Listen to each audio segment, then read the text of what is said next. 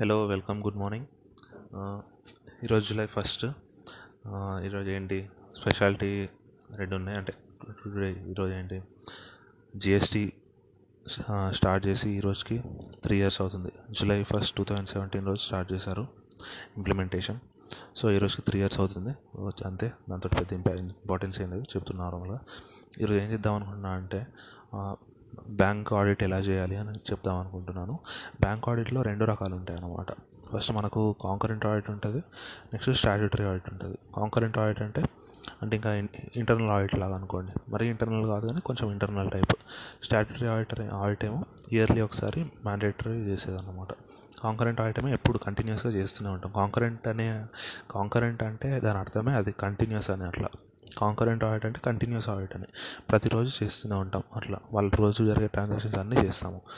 మనకు మేజర్గా ఏంటి? రెండు అంటే కాంకరెంట్ అంత ఇంపార్టెంట్ ఏం కాదు. అంటే అది ఇంపార్టెంటే అదైనా ఇంపార్టెంటే అంటే మనం వర్క్ చేస్తున్నాం అనుకోండి మనకు కాంకరెంట్ ఆడిట్ రావచ్చు స్టాట్యూటరీ ఆడిట్ రావచ్చు. రెండిట్లో ఏది ఈజీ కాంకరెంట్ ఆడిట్ ఈజీ ఎందుకంటే రోజు చేస్తాం కాబట్టి. సెకండ్ ఏంటి? స్టాటరీ ఆడిట్ ఇంపార్టెంట్ ఎందుకంటే అది ఇయర్లీ ఒకసారి చేస్తాం. ఏదైనా ఫ్రాడ్ ఉన్నా అట్లాంటివి ఏమైనా ఉన్నా కూడా దాంట్లోనే తెలుస్తుంది అవునా? సో అందుకే ఏంటి నేను చెప్పేది మీరు కాంకరెంట్ ఆడిట్ నా సజెషన్ ఏంటంటే టూ డేస్ పెట్టండి బ్యాంక్ ఆడిట్ అట్లాంటివి దానికి. దాంట్లో ఒక థర్టీ పర్సెంట్ టైం అలా కాంకరెంట్ ఆడిట్ పెట్టండి అంతే ట్వంటీ ఫైవ్ పర్సెంట్ అంతే. Nearly seventy seventy five percent statutory ఆడిట్కే పెట్టండి. అదే చాలా చాలా ఇంపార్టెంట్ అది గుర్తుంచుకోండి మర్చిపోకండి. కాంకరెంట్ ఆడిట్ చాలా ఈజీ నేను సోర్సెస్ కూడా చెప్తాను. ఏం సోర్సెస్ ఇప్పుడు కాంకరెంట్ ఆడిట్ అయినా స్టాట్యూటరీ ఆడిట్ అయినా మీరు ట్యాక్ అదే గూగుల్లో కాంకరెంట్ ఆడిట్ ప్రొసీజర్ అని కొడితే క్లియర్ ట్యాక్స్ వాళ్ళది వస్తుంది. అలాగే స్టాట్యూటరీ ఆడిట్ ప్రొసీజర్ అని కొట్టినా కూడా క్లియర్ ట్యాక్స్ వాళ్ళది వస్తుంది. కాకపోతే అది ఫైవ్ మినిట్స్లో అయిపోయి అంతనే ఉంటుంది. అంటే కాంకరెంట్ ఆడిట్కి సరిపోతుంది. ఎందుకంటే చాలామందికి ప్రాక్టికల్ ఎక్స్పీరియన్స్ కూడా ఉంటుంది కాబట్టి. స్టాట్యూటరీ ఆడిట్కి అది సరిపోదు. నేను అందుకే అంటే ఇప్పుడు సోర్సెస్ ఏంటి? గూగుల్లో క్లియర్ ట్యాక్స్ వాళ్ళవి రెండు ఉంటాయి. కాంకరెంట్ ఆడిట్ది ప్రొసీజర్ ఉంటుంది స్టాట్యూటరీ ఆడిట్ ప్రొసీజర్ కూడా ఉంటుంది. నేను ఆ రెండు అది అంటే అది చదివినప్పుడు అది చదవండి. అది కాకుండా ఏం చేస్తారంటే సిఏ పంకజ్ గర్గ్ అని ఒక ఫ్యాకల్టీ ఉంటాడు అనమాట అతనివి చార్ట్స్ ఉంటాయి. మీకు ఆ చార్ట్స్ కావాలి అనుకుంటే ఏం చేస్తారంటే అవి ఎక్కువేమి ఉండవు. బ్యాంక్ ఆడిట్వి ఒక సెవెన్ చార్ట్స్ ఉన్నాయి అంతే. సెవెన్ చార్ట్స్ ఉన్నాయి కాబట్టి ఆ సెవెన్ పీస్ పర్ఫెక్ట్గా చదివారనుకోండి. ఒక్కొక్కటి చదువుతుంటే ఇంక ఈజీ ఉంటుంది అనమాట మీరు ఆ చార్ట్స్ కావాలంటే ఏంటి? అయితే డైరెక్ట్ గూగుల్లో పంకజ్ గర్గ్ ఆడిట్ చార్ట్స్ అని కొడితే రిజల్ట్స్ వస్తాయి. దాంట్లో CA blog India dot com వాళ్ళ దాంట్లో ఆ పీడిఎఫ్ ఉంది. అలా కాదు అనుకుంటే టెలిగ్రామ్ ఛానల్స్లో కానీ లేకపోతే ఎక్కడైనా దొరుకుతుంది. అలా కాదు అనుకుంటే యూట్యూబ్లో కూడా సెర్చ్ చేయండి. ఏంటి? CA final audit charts by Pankaj Garg అని కొట్టండి. CA final audit charts by Pankaj Garg అట్లా కొడితే వస్తాయి అన్నమాట దాంట్లో ఒక ఛానల్ ఉంటుంది. యోగేశ్వర్ కుమార్ గుప్తా అని ఒక ఛానల్ ఉంది. అంటే ఆ వీడియోకి థర్టీన్ ఫార్టీ త్రీ వ్యూస్ ఉన్నాయి అన్నమాట అంతే అతను డిస్క్రిప్షన్లో గూగుల్ డ్రైవ్ లింక్ ఇచ్చాడు అనమాట అంటే అది పనిచేస్తుంది. నేను చూసాను ఇంతకుముందే. ఏంటి? సిఎఫ్ఎన్ఎల్ ఆడిట్ చార్ట్స్ అని కొడు audit charts by Pankaj Garg అని కొట్టండి. వీడియోస్ వస్తాయి కదా. ఆ వీడియోని ఏమేమి ఉంటుందో చెప్తా. సిఎఫ్ఎన్ఎల్ audit charts by Pankaj Garg Pankaj Garg sir for May two thousand nineteen అని ఉంటుంది. వీడియో కంప్లీట్ డిస్క్రిప్షన్ అది అప్లోడ్ చేసిన అతని పేరు యోగేష్ కుమార్ గుప్తా అని ఉంది. దానికి ట్వెల్వ్ ఫార్టీ త్రీ వ్యూస్ ఉన్నాయి. దాంట్లో డిస్క్రిప్షన్లో అతను గూగుల్ డ్రైవ్ లింక్ ఇచ్చాడు. అయితే డైరెక్ట్ గూగుల్లో సెర్చ్ చేస్తే సిఏ బ్లాగ్ ఇండియా వాళ్ళ వెబ్సైట్లో ఉంది. మీకు అది దొరకట్లేదు అనుకుంటే యూట్యూబ్లో నేను చెప్పింది సెర్చ్ చేయండి. ఏంటి? సిఎఫ్ఎన్ఎల్ audit charts by Pankaj Garg అని సెర్చ్ చేస్తే రిజల్ట్స్ వస్తాయి. దాంట్లో యోగేష్ కుమార్ గుప్తా అనే అతను పెట్టాడు అది. Views thirty twelve forty three ఉన్నాయి. దాంట్లో డిస్క్రిప్షన్లో గూగుల్ డ్రైవ్ లింక్ ఉంది. అలా చూసుకోండి. కాకపోతే ఎట్లా వెతికినా దొరుకుతుంది. లైక్ పంక్ ఏంటి? టెలిగ్రామ్లో అయినా దొరుకుతుంది. సో అది గుర్తుంచుకోండి. అంటే ఓన్లీ క్లియర్ ట్యాక్స్ చదివితే మాత్రం సరిపోదు స్టాట్యూటరీ ఆడిట్కి అందుకే ఇప్పుడు నేను చెప్పాను కదా సెవెన్ సెవెన్ చార్ట్స్ ఉన్నాయని పంకజ్ గారు దాంట్లో. దాంట్లో six and half charts statutory ఆడిటే ఇంకో హాఫ్ చార్ట్ మాత్రమే కాంకరెంట్ ఆడిట్ అందుకే కాంకరెంట్ ఆడిట్ మనం ఏం చేద్దాము? క్లియర్ ట్యాక్స్ వాళ్ళ దాంట్లో నుంచి చదువుదాం. అది సరిపోతుంది. మళ్ళీ చాలా మనకు ప్రాక్టికల్ నాలెడ్జ్ ఉంటుంది. అంటే ఏం చేయాలి ఎలా చెక్ చేయాలి సేవింగ్స్ అకౌంట్స్ ఎలా చెక్ చేయాలి లోన్ ఎలా చెక్ చేయాలి అదంతా ప్రాక్టికల్ అప్రోచ్ తెలుసు మనకు. అదే స్టాటరీ ఆడిట్ అనుకోండి దాని ప్రాక్టికల్ అప్రోచ్ తెలియదు నేను ఈరోజు రేపు రెండు ఆడియోస్ పెడతాను. ఈరోజు ఏమో కాంకరెంట్ ఆడిట్ పెడతాను. ఈరోజు తక్కువే ఉంటుంది ట్వంటీ ట్వంటీ ఫైవ్ మినిట్స్ ఉంటుంది అనుకోండి నాకు తెలిసి. రేపు స్టాటరీ ఆడిట్ పెడతాను. అదేంటి ఒక ఫార్టీ మినిట్స్లో. మ్యాక్సిమం అట్లా ఫార్టీ మినిట్స్లో అయిపోయేలాగా. Important important. మీరు మాత్రం ఏంటి? నేను తక్కువ పెడతాను కాకపోతే మీరు ఎక్కువ చదవాలి. అందుకే మీరు క్లియర్ ట్యాక్స్ వాళ్ళవి రెండూ చూడండి. కాంకరెంట్ ఆడిట్ స్టాట్యుటరీ ఆడిట్ చూసిన తర్వాత ఈరోజే స్టాట్యుటరీ ఆడిట్ కూడా స్టార్ట్ చేసేయండి. మీరు కాంకరెంట్ ఆడిట్కి ఎక్కువ టైం ఏం పట్టదు. మా దాంట్లో డౌట్స్ ఉన్నాయని పీస్ఫుల్గా ఏంటి మళ్ళీ గూగుల్లో సెర్చ్ చేయడం అట్లా చేయండి. వస్తాయి దాదాపు క్లియర్ అయిపోతాయి. ఈరోజు ఏం చేస్తారంటే ఈ ఆడియో విన్న తర్వాత ఇంకో ఫోర్ అవర్స్ అట్లా టైం స్పెండ్ చేయండి. ఒక టూ అవర్స్ అట్లా ఏం చేస్తారు? కాంకరెంట్ ఆడిట్ చదవండి. చదివి ప్రొసీజర్ మొత్తం మైండ్లోకి ఎక్కించుకొని అట్లా చేసుకొని ఒకసారి ఒకటి ఫైవ్ మినిట్స్లో దాన్ని బయటకు ఎక్స్ప్లెయిన్ చేసుకోండి. అప్పుడు మైండ్లోకి సెట్ అయిపోతుంది. దాని తర్వాత స్టాట్యుటరీ ఆడిట్ చదవడం స్టార్ట్ చేయండి. ఎలా చదవడం స్టార్ట్ చేస్తారు? గూగుల్లో అది పంకజ్ గారు చార్ట్స్ డౌన్లోడ్ చేసుకోండి. వన్ ట్వెల్వ్ పేజెస్ ఉన్నాయి టోటల్ పంకజ్ గారు చార్ట్స్. అంటే వేరే కూడా ఉంటుంది దాంట్లో స్టాండర్డ్స్ ఎల్ఐసి ఆడిట్ అట్లా చాలానే ఉంటాయి. మనకు మనకు కావాల్సింది బ్యాంక్ ఆడిట్ అనమాట ఆ బ్యాంక్ ఆడిట్ సెవెన్ పేజెస్ ఉన్నాయి. చాప్టర్ నైన్టీన్ అని ఉంటుంది. చాప్టర్ నైన్టీన్ అని అనుకుంటున్నా. తెలియదు అంత గుర్తులేదు. సో ఒక్క నిమిషం చెప్తాను. చాప్టర్ నైన్టీన్ అన్నమాట. సో అది గూగుల్లో సెర్చ్ చేస్తే డౌన్లోడ్ చేసుకోండి లేకపోతే యూట్యూబ్లో డౌన్లోడ్ చేసుకొని అది చదవడం స్టార్ట్ చేయండి. మెల్లి మెల్లిగా చదవండి. చాలా ఇంపార్టెంట్ అట్లా గుర్తుంచుకోండి. స్టాట్యుటరీ ఆడిట్ అనేది చాలా ఇంపార్టెంట్ మేజర్గా ఎట్లాంటి సీఏకైనా స్టాట్యుటరీ ఆడిట్ వచ్చే ఛాన్స్ ఉంటుంది అట్లా. ఎవరు అంటే ఈజీ అనమాట అది చేయడం కూడా కొంచెం పెద్ద కష్టం ఏమి ఉండదు. త్రీ ఫోర్ డేస్ వర్క్ చేస్తే చాలు. స్టాట్యుటరీ ఆడిట్ ఫీజు కూడా చాలా ఎక్కువ ఉంటుంది. అందుకే బాగా నేర్చుకోవడం ఇంపార్టెంట్ ఇది. సో ఇప్పుడు మనం స్టార్ట్ చేసేద్దాం. ఇంకా అవి ఎక్కువ టైం వేస్ట్ చేయకుండా. ఇది కాంకరెంట్ రైట్ నేను ఫస్ట్ అందుకే చార్ట్ చెప్పట్లేదు. చార్ట్లో ఏం లేదు. హాఫ్ పేజ్ చార్టే కాబట్టి నేను అది చెప్పట్లేదు. మీరు డౌన్లోడ్ చేసుకున్నప్పుడు చదువుకోండి. నేను ఏం చెప్తున్నా అంటే ట్యాక్స్ ట్యాక్స్ గురు వాళ్ళది కూడా ఉందన్నమాట. కాంకరెంట్ ఆడిట్ ప్రొసీజర్ అని. అదే అదే మీరు గూగుల్లో నార్మల్గా కాంకరెంట్ ఆడిట్ ప్రొసీజర్ అని కొడితే క్లియర్ ట్యాక్స్ వాళ్ళది వస్తుంది ట్యాక్స్ గురి వాళ్ళది వస్తుంది. నేను ఒకటే చెప్తాను. మీరు రెండు చూసుకోండి. ఎక్కువ టైం ఏం పట్టదు. ఒకటి ఫైవ్ ఫైవ్ మినిట్స్ పడుతుంది అంతే. ఏదైనా ఒకటే సేమే ఉంటుంది కానీ. కాంకరెంట్ ఆడిట్ అంటే ఏంటి? కాంకరెంట్ ఆడిట్ అనేది ఏంటంటే ఆ ట్రా ఫైనాన్షియల్ ట్రాన్సాక్షన్ జరుగుతున్నప్పుడు ప్యారల్గా చేసేదాన్ని మనం కాంకరెంట్ ఆడిట్ అంటాం అట్లా. కాంకరెంట్ అంటే అక్కడ జరుగుతున్నప్పుడే ఇక్కడ చేస్తున్నాం కాబట్టి దాని పేరు కాంకరెంట్ వచ్చింది అట్లా. ఇప్పుడు ఇది ఏంటంటే బ్యాంకు సేమ్ ఇంటర్నల్ ఆడిట్ లానే అంటే ఫస్టే అది జరుగుతున్నప్పుడే ఏమైనా తప్పులు ఉన్నాయా? ఏమైనా ఇర్రెగ్యులారిటీస్ ఉన్నాయా? అట్లాంటివి సెక్యూరిటీ ల్యాబ్స్ ఉన్నాయా? అట్లాంటివి ఏమైనా ఉంటే అవి ప్రి ప్రివెంట్ చేయడానికి ఏదైనా బ్రాంచెస్లో ఇప్పుడు ఈ కాంకరెంట్ ఆడిట్ దేనికి చేస్తాం? ప్రతి బ్రాంచ్కి చేస్తాం అవును? అప్పుడు ఏంటి? అలా చేస్తే హెడ్ ఆఫీస్కి తెలుస్తుంది అనమాట ఈ బ్రాంచ్లో ఏమైనా ఫ్రాడ్స్ జరుగుతున్నాయా? లేకపోతే అన్ని ట్రాన్సాక్షన్స్ కరెక్ట్గానే జరుగుతున్నాయా? అట్లా తెలుస్తుంది అవును? ఇప్పుడు మనము మనకి ఏమేమి చెక్ చేసుకోవాలి అని ఉంటుంది ఇప్పుడు. First savings account opening forms current account opening forms deposits opening forms డిపాజిట్స్లో కూడా fixed deposit recurring deposit other deposits ఇవన్నీ ఉంటాయి. లోన్స్లో ఏమేమి ఉంటాయి చూద్దాం. హోమ్ లోన్స్ ఉంటాయి పర్సనల్ లోన్స్ ఉంటాయి పెన్షన్ లోన్స్ ఉంటాయి వెహికల్ లోన్స్ ఉంటాయి ఎడ్యుకేషనల్ లోన్స్ ఉంటాయి గోల్డ్ లోన్స్ ఉంటాయి డిపా టర్మ్ లోన్స్ ఉంటాయి మోర్గేజ్ లోన్స్ ఉంటాయి క్యాష్ క్రెడిట్ ఉంటుంది. ఈ క్యాష్ క్రెడిట్ ఎవరికి ఇస్తారు?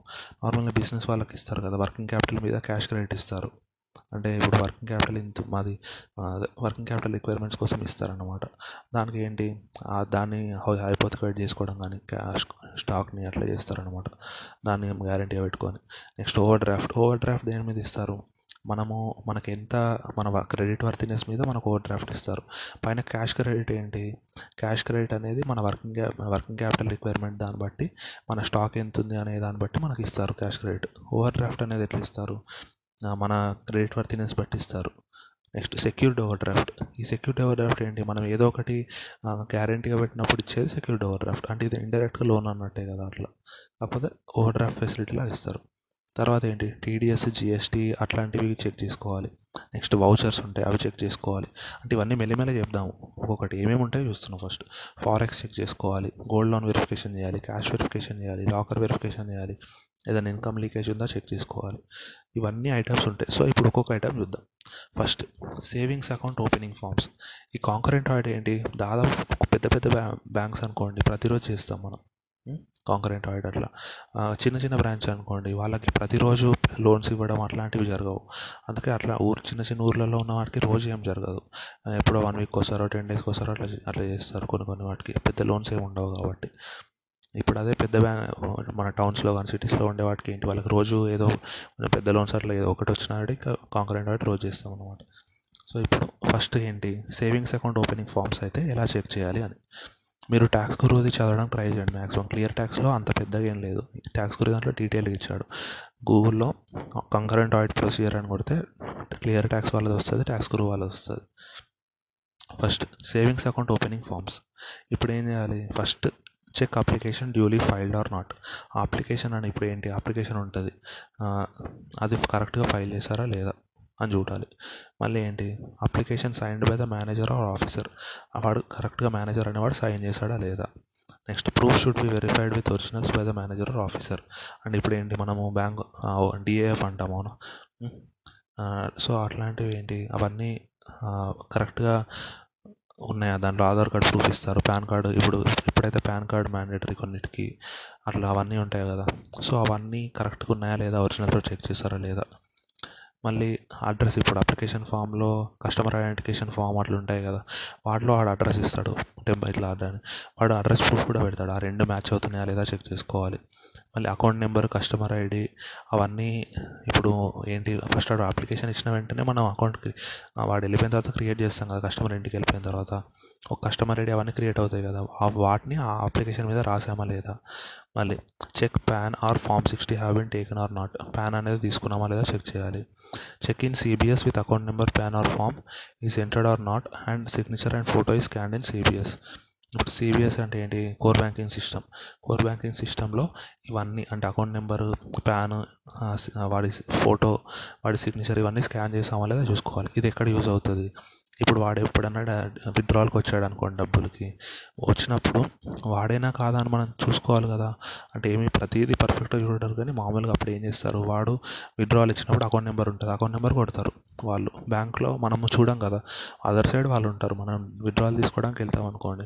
వాళ్ళు మనది ఓపెన్ చేస్తారు. ఓపెన్ చేసి ఒక సిగ్నేచర్ కరెక్టే ఉందా? అట్లా చూస్తారు. ఏదైనా చెక్స్ ఇస్తాం మనము. ఆ చెక్స్ ఇచ్చినప్పుడు ఏంటి? ఆటోమేటిక్ ఎలక్ట్రానిక్ క్లియరింగ్ కదా ఇప్పుడు చెక్స్ మొత్తము. సో అది కూడా మ్యాచ్ అవుతుందా లేదా? సిగ్నేచర్ అవన్నీ చూసుకుంటారు. ఇది ఏంటి? సేవింగ్స్ అకౌంట్ అయితే. నెక్స్ట్ కరెంట్ అకౌంట్ అయితే ఓపెనింగ్ దానికి ఎలా చెక్ చేయాలి? ఎలా కాంకరెంట్ యాడ్ చేయాలి? ఇప్పుడు ఏంటి? ఇప్పుడు కరెంట్ అకౌంట్ ఇండివిజువల్ పేరు మీద తీసుకున్నాం అనుకోండి. సేమ్ సేవింగ్స్ బ్యాంక్ అయితే ఎలాగో ఇక్కడ కూడా అలాగే అనమాట ప్యాన్ మ్యాండేటరీ కాకపోతే ఇప్పుడు అలా కాకుండా బిజినెస్ పేరు మీద తీసుకున్నాం అనుకోండి వాళ్ళకి ఏంటి ప్యాన్ వాళ్ళ ఫార్మ్ రిజిస్ట్రేషన్ అట్లాంటివన్నీ తీసుకోవాలన్నమాట. ఇక్కడ రెండు కండిషన్స్ ఇచ్చాడు కాబట్టి రెండు కండిషన్స్కి సేమే ఉంటుంది. కన్ఫ్యూజ్ ఏం కావద్దు. నెక్స్ట్ డిపాజిట్స్కి. డిపాజిట్స్కి అయితే ఏం చెక్ చేస్తాం? Check whether application is duly filled అంటే వాడు డిపాజిట్ ఫామ్ ఇస్తాడు అవునా? దాంట్లో అన్ని కరెక్ట్గా ఉన్నాయా లేదా చూసుకోవాలి. Next check whether customer ID account number and date of deposit should be in the application దాంట్లో అవన్నీ ఉన్నాయా లేదా చూసుకోవాలి. Interest rate amount of deposit is same as in CBS and application interest rate అనేది ఆ సిబిఎస్లో ఉన్న వాడు ఫీడ్ చేసిన ఇంట్రెస్ట్ రేట్ దాంట్లో వాడు చెప్పిన ఇంట్రెస్ట్ రేట్ ఒకటేనా కదా చూసుకోవాలి. బ్యాంక్ సర్క్యులర్ ప్రకారమే ఉందా లేదా చూసుకోవాలి. మళ్ళీ కేవైసీ ఆల్రెడీ అయిపోయింది అనుకోండి మళ్ళీ కేవైసీ తీసుకోవాల్సిన అవసరం లేదు. అంతే కదా ఎవరు తీసుకోరు కదా. వాడు బ్యాంక్ కస్టమర్ అయితే కేవైసీ తీసుకోవాల్సిన అవసరం అయితే లేదు కదా. ఇప్పుడు వాడు కొత్త కస్టమర్ అనుకోండి అప్పుడు ఏంటి? కేవైసీ తీసుకుంటాం. కేవైసీ ఫుల్ ఫామ్ ఏంటి? నో యువర్ కస్టమర్ ఇప్పుడు if you already know him then no need to know him again right అందుకే వాడు ఆల్రెడీ ఎగ్జిస్టింగ్ కస్టమర్ అయితే కేవైసీ అప్లై చేస్తుంటాం కాబట్టి ఇప్పుడు కేవైసీ మళ్ళీ చేయాల్సిన అవసరం లేదు. ఇప్పుడు లోన్స్కి వద్దాం లోన్స్లో హోమ్ లోన్స్ అయితే ఎలా చెక్ చేస్తాము? హోమ్ లోన్స్ అయితే ఇక్కడ ఇప్పుడు సేవింగ్ డిపాజిట్స్ దాంట్లో అంత క్లియర్గా లేకపోయినా లోన్స్లో మాత్రం చాలా బాగా చేయాలి. కాంకరెంట్ ఆడిట్ అది గుర్తుంచుకోండి. ఇప్పుడు లోన్స్లో ఎలా చేస్తాము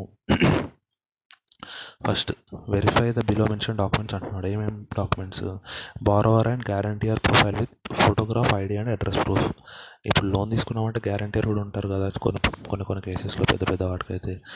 సో అలాంటి వాటికైతే వాళ్ళ ఫోటోగ్రాఫ్ ఐడి అడ్రస్ ప్రూఫ్ అన్నీ ఉండేలా చూసుకోవాలి. మళ్ళీ పాన్ కార్డ్ ఉందా లేదా చూసుకోవాలి. PAN card copy. Next CIBIL CIBIL score ఉందా లేదా? స్కిప్ సివిల్ స్కోర్ది మనం తీసుకున్నామా లేదా చూసుకోవాలి. ఇద్దరిది బారోవర్ది అది. Next documents should be self attested and verified with original ఆ డాక్యుమెంట్స్ ఇప్పుడు ఆధార్ కార్డు ఉంది. వాడు ఒరిజినల్ ఇవ్వలేడు కదా. అప్పుడు ఏంటి? జిరాక్స్ తీసుకొచ్చి వాడి సైన్ చేసి ఇస్తాడన్నమాట. అంటే ఇది ఒరిజినలే నేను ఆథరైజ్ చేస్తున్నాను ఆ జిరాక్స్ కాపీని వాడడానికి అని వాడు చెప్పినట్టు అట్లా. అది ఉందా లేదా చూసుకోవాలి. Three years ITR of borrower and guarantors ఇద్దరికి త్రీ ఇయర్స్ ఐటీఆర్ ఉందా లేదో చూసుకోవాలి. వాడి శాలరీ ఇండివిజువల్ అనుకోండి. శాలరీ స్లిప్స్ కూడా ఇవ్వాలి. Next last six months bank bank passbook తీసుకు అడుగుతాడు. అది కూడా ఇవ్వాలి. అది కూడా ఉందో లేదో చెక్ చేసుకోవాలి. నెక్స్ట్ లీగల్ ఒపీనియన్ ఇప్పుడు బ్యాంక్లో ఎలా అంటే మూడు టీమ్స్ ఉంటాయి. ఒకటి వెరిఫికేషన్ ఆఫీసర్ ఉంటాడు. ఒకటి లోన్ అదే లీగల్ ఆఫీసర్ ఉంటాడు. ఇంకొకడు సంథింగ్ ఏదో పేరు ఉంటుంది. నాకు అంత గుర్తులేదు. కాకపోతే ఏంటంటే అదేంటి? వాడు ఏదో చెక్ చేస్తాడు. ఇప్పుడు వెరిఫికేషన్ ఆఫీసర్ ఏం చేస్తాడంటే వాడు హోమ్ లోన్ తీసుకున్నాడు అనుకోండి. లేకపోతే ఏదైనా హోమ్ అట్లా ఇల్లు తాకట్టు పెట్టి తీసుకున్నాడు. లేకపోతే గోల్డ్ తాకట్టు పెట్టి తీసుకున్నాడు. వాళ్ళు ఏం చేస్తారు? వాల్యుయేషన్ ఆఫీసర్ దాని వాల్యూ కరెక్టా కాదా చెక్ చేస్తారు. నెక్స్ట్ లీగల్ ఆఫీసర్స్ వీళ్ళు ఏం చేస్తారు? ఆ ప్రాపర్టీ మీద ఏదైనా తప్పులు ఉన్నాయా అంటే అది వాడి మీద రిజిస్టర్ అయిందా? లేకపోతే ఏమన్నా కేసెస్ పెండింగ్లో ఉన్నాయా? అట్లాంటివి చూస్తారు. ఇంకొకడేనా? ఏంటి ఇంకొకటి ఏంటంటే ప్రొసీజర్స్ చూస్తాడు. అన్నీ కరెక్ట్గా ఫైల్ చేస్తారా. అట్లా చూస్తారు. వాడి పేరు గుర్తు రావట్లేదు. ప్రతి బ్యాంక్లో ఈ ముగ్గురు ఉంటారన్నమాట. ఇట్లా వెరిఫికేషన్ ఆఫీసర్ ఉంటాడు. లీగల్ ఆఫీసర్ ఉంటాడు. ఇంకొక ఆఫీసర్ ఉంటాడు. వాడి పేరు గుర్తు రావట్లేదు. కాకపోతే వాడి ప్రొసీజర్స్ మొత్తం చూస్తాడు.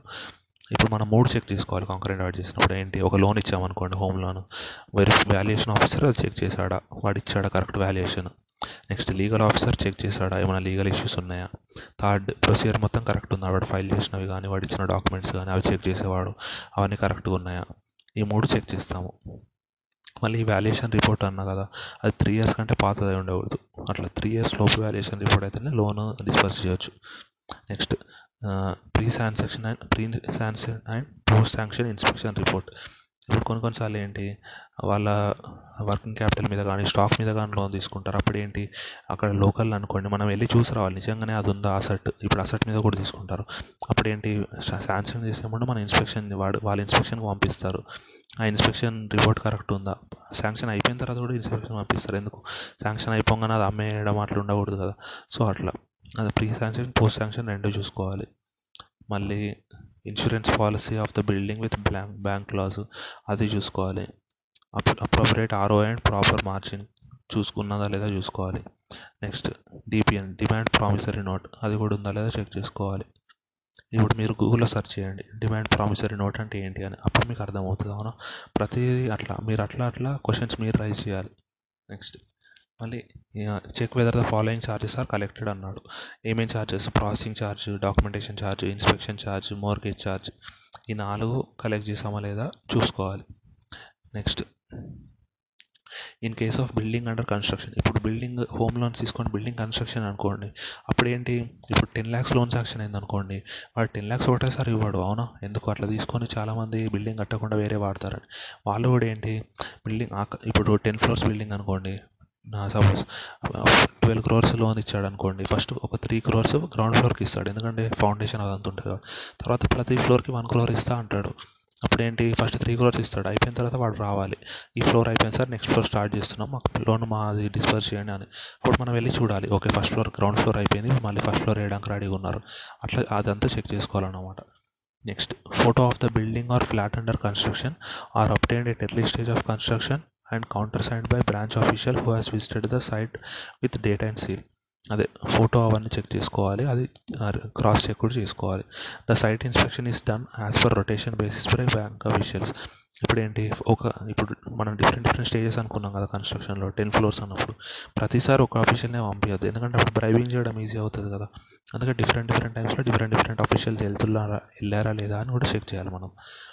Next the work work completion certificate issued by builder is counter signed by the architect at ఈ స్టేజ్ ఆఫ్ డిస్బర్స్మెంట్ ఇప్పుడు ఏంటి? వాడు ప్రతిసారి మా ఫస్ట్ గ్రౌండ్ ఫ్లోర్ అయిపోయిందని వాడు చెప్తాడు కదా. వాడు చెప్పడమే కాకుండా ఆ బిల్డింగ్ ఆర్కిటెక్ట్ ఉంటారు కదా ఆర్కిటెక్ట్ వాడి దగ్గర కూడా మనం తీసుకోవాలన్నమాట. ఓకే పర్సెంట్ ఆఫ్ కంప్లీషన్ ఎంత ఉంది. మీరు వీటికి నెక్స్ట్ స్టేజ్ ఆఫ్ డిస్బర్స్మెంట్ ఇవ్వచ్చు అని వాడి దగ్గర తీసుకోవాలి. Next bills or vouchers it are submitted at the time of each disbursement ఇప్పుడు ఏంటి వాడు గ్రౌండ్ ఫ్లోర్కి నాకు ఇంత ఖర్చు అయిందని చెప్పాలి కదా.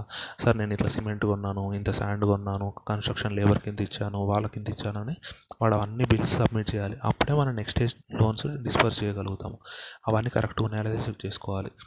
నెక్స్ట్ వాల్యుయేషన్ రిపోర్ట్ సబ్ ఉందా లేదా చూసుకోవాలి after completion of construction next building will be insured after completion అది కూడా చెక్ చేసుకోవాలి. Check repayment schedule. పేమెంట్ అనేది ట్వెల్వ్ మంత్స్ కానీ ఫిఫ్టీన్ మంత్స్ కానీ ఎయిటీన్ మంత్స్ కానీ స్టార్ట్ అవుతుందా లేదా అంత చెక్ చేసుకోవాలి. ఇవన్నీ ఏంటి? ఇవి నార్మల్ డాక్యుమెంట్స్. ఇప్పుడు ఫైనాన్షియల్ డాక్యుమెంట్స్కి వద్దాం. సాలరీడ్ ఇండివిజువల్ అనుకోండి. వీటికి ఏంటి? Three months salary slip form sixteen bank statement ఈ మూడు అడగాలి. అలా కాకుండా సెల్ఫ్ ఎంప్లాయిడ్ అనుకోండి. వీటి last year two last two years IT returns వీడు ఏంటి? చార్టెడ్ అకౌంట్ సర్టిఫికేషన్ ఉండాలన్నమాట వీడికి కాకపోతే. ఇప్పుడు సాలరీ ఇండివిజువల్ అనుకోండి? వాడికి ఏంటి? శాలరీ స్లిప్ ఫామ్ సిక్స్టీన్ ఉంటుంది కాబట్టి వాడికి చార్టెడ్ అకౌంట్ సర్టిఫికేట్ అవసరం లేదు. అదే సెల్ఫ్ ఎంప్లాయిడ్ కానీ నాన్ ప్రొఫెషనల్స్ కానీ అట్లాంటి వాళ్ళకి ఏంటి? వాళ్ళకి చార్టెడ్ ఏంటిది? ఖచ్చితంగా ఉండాలన్నమాట సర్టిఫికేషన్. ఇప్పుడు సెల్ఫ్ సెల్ఫ్ ఎంప్లాయిడ్ ఇండివిజువల్కి అయితే two years IT returns chartered accountant sign తోటి కావాలి. సెల్ఫ్ ఎంప్లాయిడ్ నాన్ ప్రొఫెషనల్స్ అట్లాంటి వాళ్ళకి ఏంటి ఐటీ రిటర్న్స్ త్రీ ఇయర్స్ ఉండాలి చార్టెడ్ అకౌంట్ సైన్ కావాలి. నెక్స్ట్ ఇప్పుడు ఇప్పటివరకు హోమ్ లోన్స్ చూసాం ఇప్పుడు పర్సనల్ లోన్స్ చూద్దాం. ఇప్పటి నుంచి చిన్న చిన్నవి ఉంటాయి కంగారు పడకండి. Verify the below mention documents వీళ్ళకి ఏమేమి documents same borrower and guarantee photograph PAN card CIBIL score self attest చేశారా లేదా? ఆధార్ కార్డ్ అవన్నీ సెల్ఫ్ అటెస్టేషన్ చేసి ఇచ్చారా లేదా వాళ్ళు? త్రీ ఇయర్స్ ఐటీఆర్ ఇద్దరిది బారోవర్ది గ్యారెంటీర్ది salary slips bank passbook last six months మళ్ళీ కొన్ని ఇప్పుడు ఫైనాన్షియల్ డాక్యుమెంట్స్ ఎలా? Salary slips form sixteen bank statements self employed వాళ్ళకైతే last one year savings account current account రెండు. హోమ్ లోన్ దానికి ఎక్కువ ఉన్నాయి. ఇప్పుడు పర్సనల్ లోన్కి ఏమైనా ఉన్నాయా? చూడండి ఎక్కువ ఏం లేవు. ఈ చార్జెస్ అన్నీ వేసారా లేదో చూసుకోవాలి. Processing charge documentation charge inspection charge మనం మనం చూసుకుంటే ఒకసారి హోమ్ లోన్ దానికి మోర్గేజ్ ఛార్జెస్ కూడా ఉన్నాయి. ఎందుకు? అక్కడ హోమ్ లోన్ కాబట్టి అది మోర్గేజ్లో ఉంటే దానికి కూడా ఛార్జ్ కలెక్ట్ చేయాలి. ఇక్కడ పర్సనల్ లోన్ కాబట్టి దానికి ఏమైనా మోర్గేజ్ ఉంటుందా? ఓన్లీ అందుకే processing charge documentation charge inspection charge మాత్రమే ఉన్నాయి. నెక్స్ట్ వెహికల్ లోన్ దానికి ఇది కూడా ఈజీగా పెద్దగా ఏమి ఉండదు. ఏంటి? Borrower guarantor photograph PAN card CIBIL score self attestation certificate three years ITR salary slips. ఇప్పుడు నెక్స్ట్ ఇంపార్టెంట్. Original invoice. అంటే వెహికల్ కొన్నప్పుడు కంపెనీ వాడు ఒరిజినల్ ఇన్వాయిస్ ఇస్తాడు కదా అది మనకే ఇచ్చేయాలి. ఎందుకంటే అది లేకపోతే మనం ఆ వెహికల్ని హైపోతికేట్ చేసుకోలేము అవునా కాదా? అందుకే ఇక్కడ మిగతా చోట్ల పర్సనల్ లోన్లో అక్కడిక్కడ ఏంటి? ఆధార్ కార్డు మనం ఓన్లీ ఏంటి ఒరిజినల్ ఒరిజినల్ అడగట్లేదు దాన్ని డూప్లికేట్ కాపీ అడుగుతున్నాం అటెస్టేషన్ చేసి. వెహికల్ లోన్లో మాత్రం వాడు కొన్న వెహికల్ది ఒరిజినల్ ఇన్వాయిస్ అడుగుతాం ఇది ఇంపార్టెంట్ పాయింట్ అట్లా. వాడు ఒరిజినల్ ఇన్వాయిస్ తీసుకోవాలి గుర్తుంచుకోండి. ఎందుకంటే వాడు రీపే చేయలేదు అనుకోండి అప్పుడు మనము దాన్ని అమ్ముకునే రైట్ మనకు ఉండాలంటే ఒరిజినల్ ఇన్వాయిస్ ఉండాలి కదా. దాని మీద అట్లా. సో అది ఒరిజినల్ ఇన్వాయిస్ తీసుకోవాలి. Next car copy of RC. Registration certificate copy కూడా తీసుకోవాలి. మరి ఇది కూడా ఒరిజినల్ తీసుకోవచ్చు కదా అంటే ఇది ఒరిజినల్ తీసుకుంటే పోలీసులు పట్టుకుంటే వాడు వాడికి వాడిని బొక్కలో వేస్తారు కదా. నువ్వు దొంగతనం చేసావని. అందుకే రిజిస్ట్రేషన్ సర్టిఫికేట్ మాత్రం కాపీ ఒకటి సరిపోతుంది. ఇన్వాయిస్ ఒరిజినల్ ఉండాలి అట్లా. Next insurance policy of vehicle with bank clause అట్లా ఇన్సూరెన్స్ పాలసీ ఇది కూడా ఇవ్వాలి. నెక్స్ట్ హైపోతికేషన్ అగ్రిమెంట్ అది కరెక్ట్గా చేశారా లేదా చూసుకోవాలి. నెక్స్ట్ డిపిఎన్ డిపిఎన్ అంటే ఏంటి? వెహికల్ లోన్లో అని మీరు గూగుల్లో సెర్చ్ చేయండి. Next vehicle should be inspected once in every twelve months ప్రతి ఇయర్ చెక్ చేయాలి vehicle next check processing charges are taken appropriate ROI has been stipulated ROI అంటే రిటర్న్ ఆఫ్ ఇన్వెస్ట్మెంట్ అట్లా. Sorry sorry sorry sorry so much అదే ROI అంటే ఇక్కడ return on investment కాదు rate of interest appropriate rate of interest అనేది charge చేస్తున్నామా లేదా వాటికి ఏమైనా డిస్కౌంట్ ఇచ్చామా అట్లాంటివి చూసుకోవాలి. ఇదే అన్ని కన్ఫ్యూజింగ్ ఉంటాయి కాబట్టి జాగ్రత్తగా చదువుకోవాలి. ఆర్ఓఐ అంటే రిటర్న్ ఆన్ ఇన్వెస్ట్మెంట్ కాదు ఇక్కడ. అందుకే అక్కడ రిటర్న్ ఆన్ ఇన్వెస్ట్మెంట్ వస్తుంది అలా రాదా అని ఒక సెకండ్ ఆలోచిస్తే నాకే అర్థమైంది. రేట్ రిటర్న్ ఆన్ ఇన్వెస్ట్మెంట్ కాదు రేట్ ఆఫ్ ఇంట్రెస్ట్ అని. సెకండ్ హ్యాండ్ వెహికల్స్ అనుకోండి. వెహికల్ సర్టిఫికేషన్ తీసుకోవాలి. అంటే ఇది కండిషన్ ఉందా? దీనికి ఇంత దీనికి ఇంత వెహికల్ లోన్ ఇవ్వచ్చా? అట్లా. మళ్ళీ ఛార్జెస్ ఏమేమి charges processing charge documentation charge inspection charge mortgage charge mortgage charge కూడా యాడ్ అయింది. ఎందుకంటే ఇక్కడ కూడా ఏదో ఒకటి మోర్గేజ్ మోర్గేజ్ పెడుతున్నాడు కదా వాడు. పర్సనల్ లోన్లో అది ఏమి ఉండదు. నెక్స్ట్ ఎడ్యుకేషన్ లోన్స్ అయితే ఏం చెక్ చేయాలి? నెక్స్ట్ ఇప్పుడు మనము ఒక ఊరిలో ఉంటున్నాం. ఆ ఊరు ఫస్ట్ ఏంటంటే loans are granted to borrowers residing near the branch అంటే ఇప్పుడు suppose Hyderabad Dilsukhnagar branch ఉందనుకోండి. దిల్షుక్ నగర్ బ్రాంచ్ ఉంటే ఆ బ్రాంచ్ వాళ్ళు దిల్షుక్ నగర్ సరౌండింగ్ ఏరియాస్లో ఉన్న వాళ్ళకి ఇస్తున్నారా లేదా? అంటే మరీ దూరం వాళ్ళకి అనుకోండి ప్రిఫర్ చేయకూడదు అన్నమాట అట్లా. సో అలా అది చూసుకోవాలి. దగ్గరున్న వాళ్ళకి. Second guardian parent profile with photograph address proof. ఇక్కడ పైన ఎక్కడ గార్డియన్ పేరెంట్స్ అడగలేదు. ఇక్కడ ఎడ్యుకేషన్ కాబట్టి వీడు ఎడ్యుకేషన్ లోన్ తీసుకుంటే ఎందుకు? వీడికి రీపే చేసే కెపాసిటీ ఉండదు. అందుకే ఇక్కడ గార్డియన్ పేరెంట్స్ది కూడా తీసుకోవాలి. Next copy of mark sheets and certificates of the students. ఇవి కూడా తీసుకోవాలి. Documents should be self attested along with original verified with original next CIBIL of parents guardians ఇక్కడ. వాడి సిబిల్ ఎట్లుంటుంది? వాడు ఏమన్నా వాడు చదువుకునే వాడికి సిబిల్ అంటే వాడి సిబిల్ బాగానే ఉంటుంది. వాడేమి ఇప్పటివరకు డిఫాల్ట్ చేయడు. అట్లా అని చెప్పి వాడికి ఇప్పుడు నువ్వు ఇప్పటివరకు నీ జీవితంలో లోనే తీసుకోలేదు. నువ్వు లోనే తీసుకున్నప్పుడు నువ్వు డిఫాల్ట్ చేస్తావో లేదో ఎలా తెలుస్తుంది? అందుకే ఇక్కడ సిబిల్ పేరెంట్స్ తీసుకోవాలి guardian parents next students pursued pursuing their studies in affiliated universities colleges only ఇప్పుడు ఏంటి? సపోజ్ మంచి అంటే అఫిలియేషన్ ఉన్న కాలేజ్లో అట్లా చదివారా లేదా? ఇప్పుడు కొన్ని ఉంటాయి ఎట్లా? డీమ్డ్ యూనివర్సిటీస్ లేకపోతే పిచ్చి పిచ్చి డిస్టెన్స్ యూనివర్సిటీస్ అట్లా ఉంటాయి. అట్లాంటి వాటిలో అయితే ఎడ్యుకేషన్ లోన్ గ్రాంట్ చేయకూడదు. అవన్నీ ఉంటాయి. Mostly pros prospectus and fee details ఆ కాలేజ్ వాళ్ళు ఇచ్చిన ఫీ డీటెయిల్స్ అవన్నీ ఉన్నాయా లేదా? Next loan quantum is restricted to ten percent of total tuition fee of the entire course అంటే టెన్ పర్సెంట్ వరకే ఇవ్వచ్చు లోన్ ఎక్కువ ఇవ్వకూడదు అట్లా.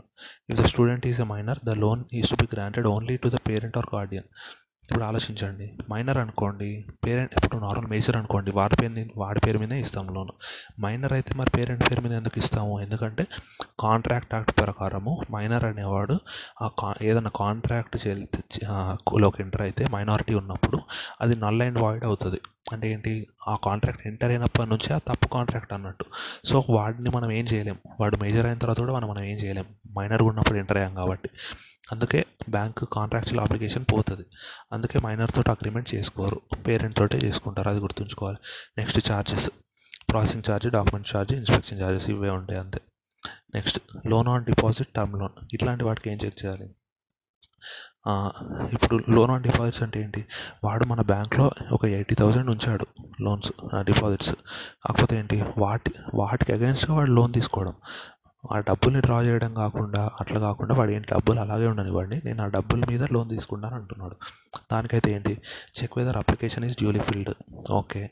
Deposit bond or passbook should be surrender for the bank by the customer. ఇప్పుడు ఏంటి? Deposit bonds passbook surrender చేయాలి. ఎందుకు?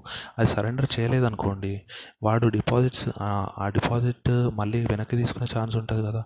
అట్లా పాస్బుక్ సబ్మిట్ చేసి డిపాజిట్ వెనక్కి తీసుకునే ఛాన్స్ ఉంటుంది కదా అట్లా తీసుకోవాలి తీసుకోకూడదు కదా అందుకే అది సబ్మిట్ చేయాలి. Next checking in of lien marketing lien marking in CBS అంటే ఏంటి? లీన్ అంటే ఏంటి? స్టాపింగ్ అన్నట్టు. ఇప్పుడు లీ పవర్ ఆఫ్ లీన్ అంటే ఏంటి? ఇవన్నీ ఆపే పవర్ అని. ఇక్కడ కూడా అంతే. లీన్ మార్కింగ్ ఇన్ సిబిఎస్ అంటే ఇప్పుడు కోర్ బ్యాంకింగ్ సిస్టమ్ ఉంటుంది. దాంట్లో మనం వాడి వాడి పేరుకి అగెన్స్ట్గా లీన్ పెట్టాలి. అంటే ఏంటి? వీడు డిపాజిట్స్ మీద లోన్ తీసుకున్నాడు. సో మీరు వీడు డిపాజిట్ స్లిప్ ఎప్పుడు సారీ విత్డ్రాల్ స్లిప్ ఎప్పుడైనా తెచ్చినప్పుడు వాడు నా డిపాజిట్ నాకు ఇచ్చేయండి వెనక్కి అన్నప్పుడు మీకు ఒక ఇండికేషన్ ఉంటుంది. అవునా? ఏమని? వీడు లోన్ తీసుకున్నాడు సో వీడి డిపాజిట్ వీడికి వెనక్కి తిరిగి ఇవ్వకూడదు అని. అట్లా సిబిఎస్లో అది పెట్టాలన్నమాట marking lien marking.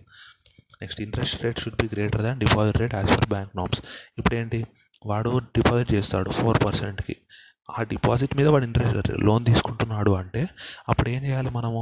వాళ్ళు ఆ ఇంట్రెస్ట్ రేట్ ఫోర్ పర్సెంట్ కంటే ఎక్కువే తీసుకోవాలి కదా. లేకపోతే ఏంటి? ప్రతివాడు డిపాజిట్ రేట్ ఫోర్ పర్సెంట్ ఉండి లోన్ రేట్ త్రీ పర్సెంటే ఉందనుకోండి ప్రతివాడు ఏం చేస్తాడు?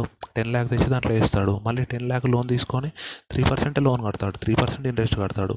వాడికి డిపాజిట్ చేస్తే ఫోర్ పర్సెంట్ వస్తుంది లోన్ తీసుకున్నాను త్రీ పర్సెంట్. అంటే వాడికి వన్ పర్సెంట్ లాభం కదా. స్పెక్యులేషన్ ఇన్కమ్ అవుతుంది కదా. అందుకే ఏంటి? వాడి డిపాజిట్ ఇంట్రెస్ట్ రేట్ కంటే వాడికి ఛార్జ్ చేసే ఇంట్రెస్ట్ ఎక్కువ ఉండాలి. ఇది. Next cash credit. Cash credit అంటే ఇవి సబ్మిట్ చూడాలన్నమాట. శాంక్షన్ లెటర్ చూసుకోవాలి. మళ్ళీ borrower guarantee photograph PAN card CIBIL score attestation three years ITR ఇవన్నీ. ఇవి కాకుండా నెక్స్ట్ ఇవి ఇంపార్టెంట్ ఏంటి? ప్రొపరేటర్షిప్ లెటర్ లేకపోతే పార్ట్నర్షిప్ డీడ్ కంపెనీ అయితే MOA AOA memorandum memorandum of association articles of association next financial statements business firm అట్లాంటి వాటి. Proper margin and appropriate ROI stipulated అవన్నీ చూసుకోవాలి. Pre sanction inspection report post sanction inspection report ఎందుకు? ఇక్కడ మనం cash credit దేనికి against ఇస్తున్నాము మన అంటే వాడుకున్న డేటార్స్కి కానీ లేకపోతే వాడుకున్న స్టాక్ బట్టి కానీ అట్లాంటి వాటికి ఇస్తాము? అవునా కదా మనము? అంతే కదా. మనకి డేటార్స్ బట్టి అట్లాంటివి అంటే వాడికి ఇన్కమ్ వస్తుంది ఫ్యూచర్లో అన్నట్టు మనం ఇప్పుడు క్యాష్ క్రెడిట్ ఇస్తున్నాం. అంతే కదా. సో అందుకే మనం ఏం చేయాలి? ఇప్పుడు మేజర్గా క్యాష్ క్రెడిట్ దేనికి ఇస్తారు? చెప్తున్నా కదా. వర్కింగ్ క్యాపిటల్ రిలేటెడ్ వాటికి ఇస్తారు. దేని బేసిస్లో ఇస్తారు? వాడికి వాడి దగ్గర ఎంత స్టాక్ ఉంది? వాడి దగ్గర డేటార్స్ ఎంతమంది ఉన్నారు? నైంటీ డేస్లో ఇచ్చేవాళ్ళు వన్ ఎయిటీ డేస్లో ఇచ్చేవాళ్ళు అట్లా అవన్నీ ఉంటాయి అన్నమాట సో ఇక్కడ అవి చూసుకోవాలి. అందుకే ప్రీ శాంక్షన్ ఇన్స్పెక్షన్ చేయాలి. అంటే వెళ్ళి చూసుకోవాలి. డేటార్స్ నిజంగానే ఉన్నారా? స్టాక్ నిజంగానే ఉందా? పోస్ట్ శాంక్షన్ కూడా చేయాలి. నెక్స్ట్ ప్రైమరీ సెక్యూరిటీ డీటెయిల్స్ అవి చూసుకోవాలి. Next check that stock creditors and book debt statement submitted by the borrower is in prescribed format. అవన్నీ చూసుకోవాలంటే స్టాక్ క్రెడిటార్ ఇవన్నీ కరెక్ట్గా ఉన్నాయా లేదా చెక్ చేసుకోవాలి. Ensure the debtors are classified age wise. And only ninety days debtors are allowed for drawing power అన్నాడు. Next check the drawing power is calculator correctly. ఇప్పుడు వాడు నైంటీ డేస్ ఎందుకు తీసుకోమంటున్నాడు? డేటార్స్ అయితే అంటే ఇప్పుడు నైంటీ డేస్ కంటే ఎక్కువ డేటార్ అంటే వాడు ఏంటి బ్యాంక్ బ్యాడ్లోనే అయ్యే ఛాన్స్ ఉంటుంది కదా సారీ బ్యాడ్ డేట్ అయ్యే ఛాన్స్ ఉంటుంది కదా. అందుకే అట్లాంటి వాడి మీద మనం లోన్ ఇవ్వడం కరెక్టా ఇప్పుడు మనం వాడికి డేటార్ మీద లోన్ ఎందుకు ఇస్తున్నాము? ఆ డేటార్ అనేవాడు నెక్స్ట్ టూ మంత్స్లోనో త్రీ మంత్స్లోనో వాడికి రీపే చేస్తాడు. అప్పుడు వాడు మనకు రీపే చేస్తాడని నమ్మకంతో మనం క్యాష్ క్రెడిట్ ఇస్తున్నాము. అప్పుడు ఏంటి? నైంటీ డేస్ కంటే ఎక్కువ ఉన్న డేటార్స్ని తీసుకున్నాం అనుకోండి ఏమవుతుంది? వాళ్ళు ఇచ్చే ఛాన్స్ ఇప్పుడు డేస్ పెరిగే కొద్దీ వాళ్ళు ఇచ్చే ఛాన్స్ తగ్గిపోతుందనే కదా. అది బ్యాడ్ డేట్ అయ్యే ఛాన్స్ ఉంటుంది కదా. అందుకే మనము నైంటీ డేస్ వరకే చూసుకోవాలి. మెజారిటీ కేసెస్లో అంటున్నాడు. దీనిది కొన్ని ఉంటాయి నేను ఇది తర్వాత చెప్తాను ఎప్పుడన్నా. ఈ దీని గురించి సెపరేట్ పాయింట్ ఒకటి. Next CA certified debtor statements quarterly information system అది అంతుందా లేదా చూసుకోవాలి. అంటే సిఏ సర్టిఫికేషన్ కూడా తీసుకోవాలి. Next verify stock creditors and book debt statement from financial statements. అవన్నీ చూసుకోవాలి. Next hypothecation agreement of stock. Hypothecation agreement తీసుకోవాలి. వాడు ఇవ్వకపోతే మీ స్టాక్ మేము తీసేసుకుంటాము అని. Ensures that stock or book date statements are submitted timely by the borrower. Otherwise penal interest will be charge ఇప్పుడు ఏంటి మనం చూసుకున్నది? ఇప్పుడు వాడు స్టాక్ ఉంది స్టాక్ మీద మనం ఇస్తాము. కాకపోతే వాడు స్టాక్ వాడా వాడు వాడతాడు కదా స్టాక్ అంటే మళ్ళీ ఈ స్టాక్ని ప్రొడక్షన్లో పెట్టి మళ్ళీ కొత్త స్టాక్ కొంటాడు కదా. అప్పుడు కొత్త స్టాక్ వచ్చినప్పుడు ఇప్పుడు ఈ స్టాక్ పడిపోయింది అనుకోండి మనము హండ్రెడ్ అంటే వన్ ల్యాక్ స్టాక్ ఉందనుకొని వాడు ఫిఫ్టీ థౌసండ్ లోన్ ఇస్తాము. అప్పుడు ఏంటి ఆ వన్ ల్యాక్ స్టాక్ కాస్త సిక్స్టీ ఫార్టీ థౌసండ్ పడిపోయింది అనుకోండి. ఎందుకు వాడు ప్రొడక్షన్లోకి స్టాక్ తీసుకుంటే? అప్పుడు వాడు మన దగ్గరకు వచ్చి చెప్పాలి మేము ఇట్లా స్టాక్ వాడాము నెక్స్ట్ వన్ నెక్స్ట్ వీక్లో మళ్ళీ స్టాక్ రీప్లేస్ చేస్తాము అట్లా ఆ ప్రతి డాక్యుమెంట్ మనకు సబ్మిట్ చేయాలన్నమాట వాడు. నెక్స్ట్ కొత్త స్టాక్ వచ్చినప్పుడు మళ్ళీ మనం వెళ్ళి చెక్ చేయాలి ఈ స్టాక్ నిజంగానే ఉందా అదంతా. నెక్స్ట్ ఇన్స్పెక్షన్ అనేవి రెగ్యులర్ ఇంటర్వెల్లో ఉందా లేదా చెక్ చేసుకోవాలి. నెక్స్ట్ యాన్యువల్ రివ్యూ ఛార్జెస్ తీసుకున్నామా లేదా? ఇప్పుడు మనం ఇవన్నీ రివ్యూస్ చేస్తున్నాము? ప్రతిసారి స్టాక్ ఉందా లేదా? ఇవన్నీ చెక్ చేస్తున్నాం. అవన్నిటికీ ఫీజు వసూలు చేస్తున్నామా లేదా చూసుకోవాలి. డాక్యుమెంటేషన్ ఛార్జ్ ఇన్స్పెక్షన్ ఛార్జ్ చూసుకోవాలి. నెక్స్ట్ ఎక్స్టెన్షన్ ఏమన్నా ఎక్స్టెన్షన్ ఏమన్నా ఇచ్చారా? అట్లా చూసుకోవాలి. Next check the party is utilizing the limit వాడు కరెక్ట్గానే వాడుతుండాలి చెక్ చేసుకోవాలి. Turnover in the account అది చూసుకోవాలి. పొజిషన్ ఆఫ్ స్టాక్ ఆడిట్ ఇప్పుడు స్టాక్ ఆడిట్ ఏంటి? మనం చేయాల్సిన అవసరం లేదు బ్యాంక్ చేయాలి స్టాక్ ఆడిట్ మనం ఏంటి? స్టాక్ ఉందో లేదో మామూలుగా చెక్ చేసుకుంటాం. ఇన్స్పెక్షన్ అంతే మనం చేసేది ఆడిట్ కాదు. స్టాక్ ఆడిట్ ఏంటి? అప్పుడు మనం వేరే వేరే వాళ్ళ మీద డిపెండ్ అవ్వచ్చు. కొంత ఇప్పుడు సిఏలు ఇచ్చిన స్టాక్ ఆడిట్ మీద మనం డిపెండ్ అవ్వచ్చు. మనం ఇప్పుడు బ్యాంక్ ఆడిటర్ మనం ఇప్పుడు నార్మల్ ఆడిటర్ కాదు. మనం బ్యాంక్ కాంకరెంట్ చేసి కాంకరెంట్ ఆడిట్ చేస్తున్నాము. మనకి స్టాక్ నిజంగానే ఉందా లేదో తెలుసుకోవాలంటే ఏంటి? స్టాక్ ఆడిట్ తెప్పించుకోవాలి. అది మనమే చేయాల్సిన అవసరం లేదు. వేరే సీఏ చేసినా సరిపోతుంది. నెక్స్ట్ మళ్ళీ స్టాక్ ఇప్పుడు స్టాక్ స్టేట్మెంట్స్ అవన్నీ ఎప్పటికప్పుడు సబ్మిట్ చేయాలని చెప్పాను కదా. అట్లా ఒకవేళ అవి వన్ ఎయిటీ డేస్ కానీ దాటితే వాటిని ఎన్పిఎల్ రీడ్ చేస్తామా లేదా అట్లాంటివి కూడా చూడాలన్నమాట. ఇంతే. నెక్స్ట్ టీడీఎస్ జిఎస్టీ ఇట్లాంటివి అంటున్నాడు. ఇది మీరు చదువుకోండి. టైం ఎక్కువైపోతుంది. టీడీఎస్ జిఎస్టీ మీరు చదువుకోండి. ఫారెక్స్ ఫారెక్స్ కూడా చిన్నదే మీరు చదువుకోండి. నేను గోల్డ్ చెప్తా. గోల్డ్ క్యాష్ రెండు చెప్తా. Next gold loans are given to person who secured gold with bank ఇప్పుడు మనము ఓనర్షిప్ చూడకూడదు ఇక్కడ. ఇప్పుడు ఆ గోల్డ్ మన బ్యాంక్లో ఎవరు పెట్టారో మనకు అదే సంబంధం. ఆ బ్యాంక్ నిజంగా ఎవరి పేరు మీద ఉంది? అట్లాంటివి కొంచెమే చెక్ చేయాలి మనము. ప్రతిదీ అంత డీటెయిల్గా అవసరం లేదు. Next check whether processing charges collect చేసామా లేదా? అది ప్రాసెసింగ్ ఛార్జెస్ కూడా ఎట్లా పర్సెంటేజ్లా ఉండాలి? లోన్ అమౌంట్ ఎంతనో దాని పర్సెంట్ లా ఫిక్స్డ్ అమౌంట్లో ఉండకూడదు గోల్డ్ అట్లా అని చెప్తున్నాడు. Check whether gold appraiser has check the gold or not అంటే ఇప్పుడు ఏంటి వాల్యూ చేసే వాళ్ళు ఉంటారు. అక్కడ లోకల్ ఉన్న జ్యువెలరీ షాప్ వాళ్ళు కానీ ఎవరో ఒకరు ఉంటారు కదా. వాళ్ళని పిలిపించి ఇది నిజంగానే ఈ గోల్డ్కి వాడు వన్ ల్యాక్ అంటున్నాడు దాని వర్త్ అంతేనా? దీంట్లో కాపర్ అట్లాంటివి ఎంత పర్సెంటేజ్ ఉన్నాయి? అవన్నీ చెక్ చేస్తాం. ఇది నిజమైన గోల్డేనా కాదా? దీంట్లో స్టోన్స్ ఉంటాయి గోల్డ్లో ఆ స్టోన్స్కి మామూలుగా లోన్ ఇవ్వరు అవునా? చాలా బ్యాంక్స్ ఏంటి ఓన్లీ గోల్డ్కే లోన్ ఇస్తారు. స్టోన్ వాల్యుయేషన్ కష్టము. అందుకే వాళ్ళు స్టోన్స్ వాల్యూకి గోల్డ్ లోన్ ఇవ్వరు. అట్లాంటివన్నీ చెక్ చేసుకోవాలి. మళ్ళీ పర్ గ్రామ్ గోల్డ్ కూడా చెక్ చేసుకోవాలన్నమాట. కొన్ని కొన్ని ఇప్పుడు ఒక ప్రాక్టికల్ చెప్తాను. ఇప్పుడు గోల్డ్ అనేది ఆలోచించండి. మిల్లీగ్రామ్స్లో చెక్ చేయాలి. మనం అవునా కాదా? ప్రతి ఎందుకంటే అది చాలా తక్కువ వెయిట్ ఉంటుంది. ఇప్పుడు తక్కువ చాలా వాటిలో స్కామ్స్ ఇలా జరుగుతాయి. నేను ఒక న్యూస్ చదివాను అనమాట వీళ్ళు వస్తారు కదా చెక్ చేయడానికి వచ్చిన వాళ్ళు. వాళ్ళు ఏంటి ఇప్పుడు మీరు ఆలోచించండి జ్యువెలరీ షాప్లో వెయిట్ చేసే మెషిన్ ఎలా ఉంటుంది? నార్మల్ మనం కిరాణా షాప్లో వెయిట్ చేసే దానిలా ఉండదు. ఇదేంటి? ఒక గ్లాస్ సీలింగ్లో ఉంటుంది అవునా? గ్లాస్ దాంట్లో పెట్టి ఉంటుంది. పెట్టి దాంట్లో పెట్టిన తర్వాత ఆ గ్లాస్ని మూసేసిన తర్వాత చెక్ చేస్తారు అవునా? ఎందుకు? గాలి పోకూడదు. ఒక చిన్న గాలి ప్రెషర్ తగిలినా ఒక వన్ గ్రామ్ వెయిట్ పెరుగుతుంది. అప్పుడు లాసే కదా. అట్లా కాకుండా కొన్ని కొన్నిసార్లు వెయిట్ తగ్గొచ్చు. అప్పుడు అది కరెక్ట్ వాల్యుయేషన్ రాదు. అందుకే ఏంటి? గ్లాస్ అట్లాంటివి ఉన్న వేయింగ్ మిషన్సే వాడతారు వాళ్ళు గోల్డ్ షాప్స్లో మనం చూసుకుంటే. అది కూడా గుర్తుంచుకోవాలి. అట్లాంటివన్నీ చూసామా లేదా అని చెక్ చేసుకోవాలి. నెక్స్ట్ వేయింగ్ ఆఫ్ గోల్డ్ అప్పుడు కరెక్ట్గానే ఉన్నాయా లేదా చూసుకోవాలి. నెక్స్ట్ స్టాంప్ డ్యూటీ అదంతా కరెక్ట్గా పే చేసామా లేదా చూసుకోవాలి. మళ్ళీ బారోవర్ డీటెయిల్స్ అవన్నీ కరెక్ట్గా ఎంటర్ చేసామా అవన్నీ చూసుకోవాలి. ఆధార్ ప్యాన్ అవంతా. లోన్ లెజర్ మెయింటైన్ చేసామా లేదా. మీరు డీటెయిల్గా చదవండి. నేను ఫాస్ట్ ఫాస్ట్ చెప్పేస్తాను. Important points. మీరు డీటెయిల్గా చదవండి అంతే. మ్యాక్సిమం టూ అవర్స్ పడుతుంది అంతే ఎక్కువ ఆలోచించాలని. నెక్స్ట్ ఇప్పుడు క్యాష్ బ్యాలెన్స్. టూ అవర్స్ కాకపోతే త్రీ అవర్స్ ఏముంది? రేపే అయిపోవాలని గ్యారంటీ లేదు కదా. ఒక టూ డేస్ ఎక్కువ పడ్డాయి ఇంకా ఇంపార్టెంట్ కాకపోతే బ్యాంక్ అకౌంట్ ఇప్పుడు క్యాష్ బ్యాలెన్స్ ఎలా చెక్ చేస్తాం? Every morning we have to check the cash balance of cash book of bank అంటున్నాడు. ప్రతిరోజు చెక్ చేయాలి మనం. అది గుర్తుంచుకోండి. మార్నింగ్ టెన్ లోపు లాగిన్ అయ్యి అది అంత ఉంటుంది. మళ్ళీ ప్రతి once in a month we have to do physical verification of cash in hand with bank and ATM అన్నాడు. సర్ప్రైజింగ్లీ. అట్లా. ఇక్కడ మనం ఏంటి డైలీ చేసేది ఏంటి క్యాష్ బుక్లో ఉన్నాయా లేదా చూసుకుంటాము. అట్లా. క్యాష్ బుక్లో ఎంత ఉందో అంతవరకే చూసుకుంటాము. ఇప్పుడు ఫిజికల్ క్యాష్ చెక్ చేయాలి.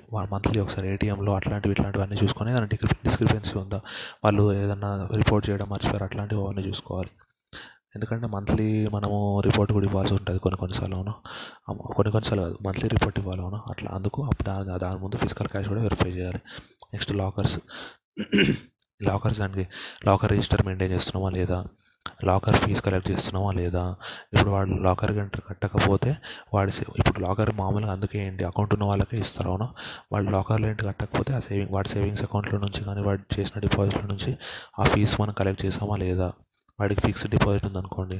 అట్లా ఏదో ఒకటి ఉంటుంది కదా బ్యాంక్ సంబంధించి అందుకు అట్లాంటి వాళ్ళకే ఇస్తారు లాకర్. వాటి నుంచి మనం తీసేసుకోవాలి.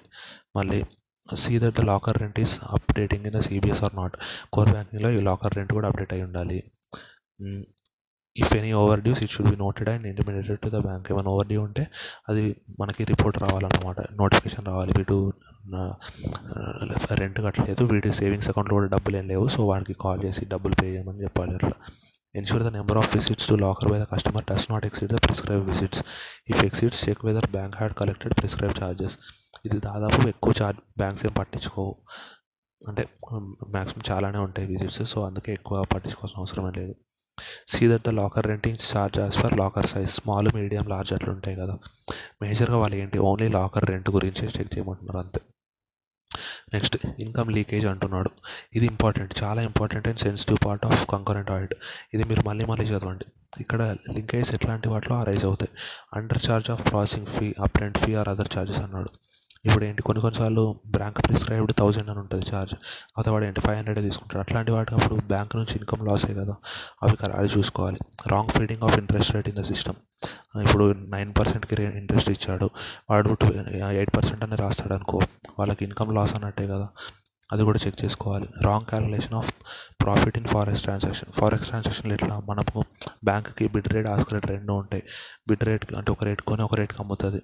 ఆ రేట్స్ కరెక్ట్గా ఉన్నాయా లేదో చూసుకోవాలి. అంటే నిన్న అగ్రిమెంట్ జరిగి రేపు నిజంగా సేల్ జరిగింది అనుకోండి అప్పుడు ఏంటి? వేరే రేట్స్ అన్నట్టు ఉండకూడదు. అందుకే ఒక అగ్రిమెంట్ జరిగిన రేట్ రోజు ఎంత ఉందో అంతకే అమ్మాలి. నెక్స్ట్ రోజు తగ్గింది కాబట్టి తక్కువ అమ్ముతా అన్నట్టు ఉండకూడదు. అది కూడా చెక్ చేసుకోవాలి. ఇట్లాంటి ఓవర్కమ్ చేయాలంటే మనం ఏం చేయాలి? ఏం చేయాలంటే go through the calculation and genuineness of the different charges అవన్నీ మనం చూసుకోవాలి. ప్రతిదీ చూడలేము అవును? కొన్ని కొన్ని చూడాలి. We have to generate various MIS reports from the system MIS ఏంటి? మేనేజ్మెంట్ ఇన్ఫర్మేషన్ సిస్టమ్ రిపోర్ట్స్ అవన్నీ మనకు ఆటోమేటిక్ ఇస్తుంది అది. మనం రిపోర్ట్ అవి రిపోర్ట్స్ తీసుకొని మనం చదవాలి. If bank under charges the fees then it lost its income and the performance of the bank look very weak it leads to downfall in market share ఇప్పుడు చెప్పాను కదా డాక్యుమెంటేషన్ ఫీజు లేకపోతే interest rate తక్కువ వేయడం అట్లాంటివి చేసి scam చేసే chance ఉంటుంది. సో అవన్నీ మనం కరెక్ట్ చేయాలన్నమాట. ఎందుకంటే లేకపోతే బ్యాంక్కి లాస్ కదా. బ్యాంక్ ఇన్కమ్ పోతే ప్రాఫిట్ పోతుంది అన్నట్టే కదా. అట్లా. ఇవన్నీ ఆడిటర్ డ్యూటీస్ అంతే.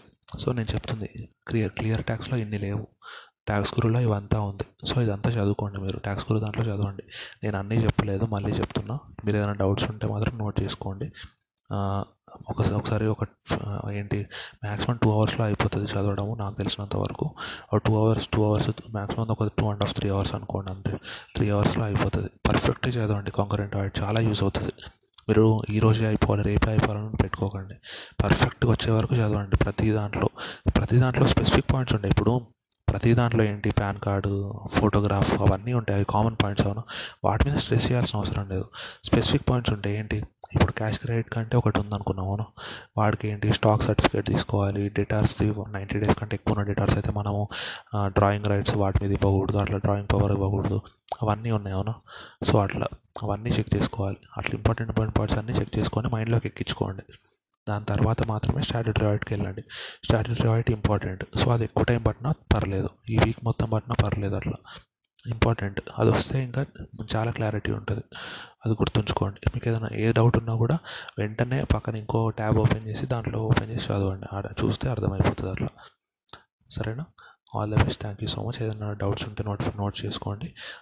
ఒకసారి చదవడం అయిపోయిన తర్వాత బయటికి ఎక్స్ప్లెయిన్ చేసుకోండి. అప్పుడు ఇంకా ఈజీగా అర్థమవుతుంది.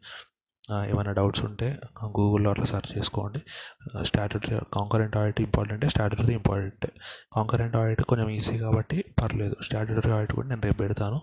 దాంట్లో కూడా ఇంపార్టెంట్ అన్నీ పెడతాను. మీరు అది చెక్ చేసుకోండి. స్టాట్యుటరీ ఆడిట్కి మీరు టైం ఎక్కువ ఇవ్వండి. ఒక టూ త్రీ డేస్ ఇచ్చినా పర్లేదు. అదొకటి గుర్తుంచుకోండి. చాలా ఇంపార్టెంట్ అది. All the best. Thank you so much. Have a nice day.